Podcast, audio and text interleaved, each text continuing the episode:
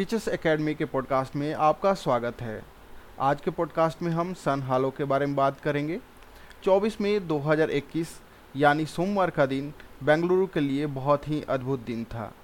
आकाश में एक बहुत ही अद्भुत नज़ारा देखने को मिला।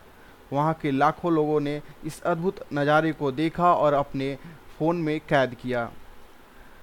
वहाँ पर सूर्य के चारों तरफ़ एक गोलाकार आकृति बनी हुई थी, जिसे देख कर के लोग बहुत ही खुश हो रहे थे। इस आकृति को हम सन हालो कहते हैं।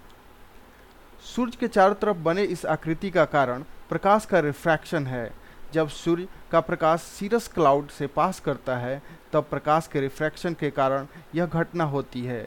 इसे 22 डिग्री इफ़ेक्ट भी कहते हैं, क्योंकि इसका निर्माण 22 डिग्री के एंगल पर ही होता है।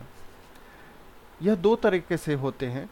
पहला एक लो लेवल डायमंड डस्ट के कारण बहुत ही ठंडे मौसम में बनता है और दूसरा जब बनता है, वह हाई सीरस क्लाउड में उपस्थित आई क्रिस्टल के कारण बनते हैं।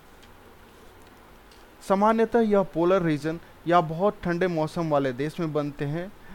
इसके अलावा यह कहीं भी बन सकते हैं, गर्मी या सर्दी के मौसम में, जहाँ सीरस कवरेज हो और जिससे प्रकाश गुजरने पर इस तरह की आकृति का निर्माण हो जाता है।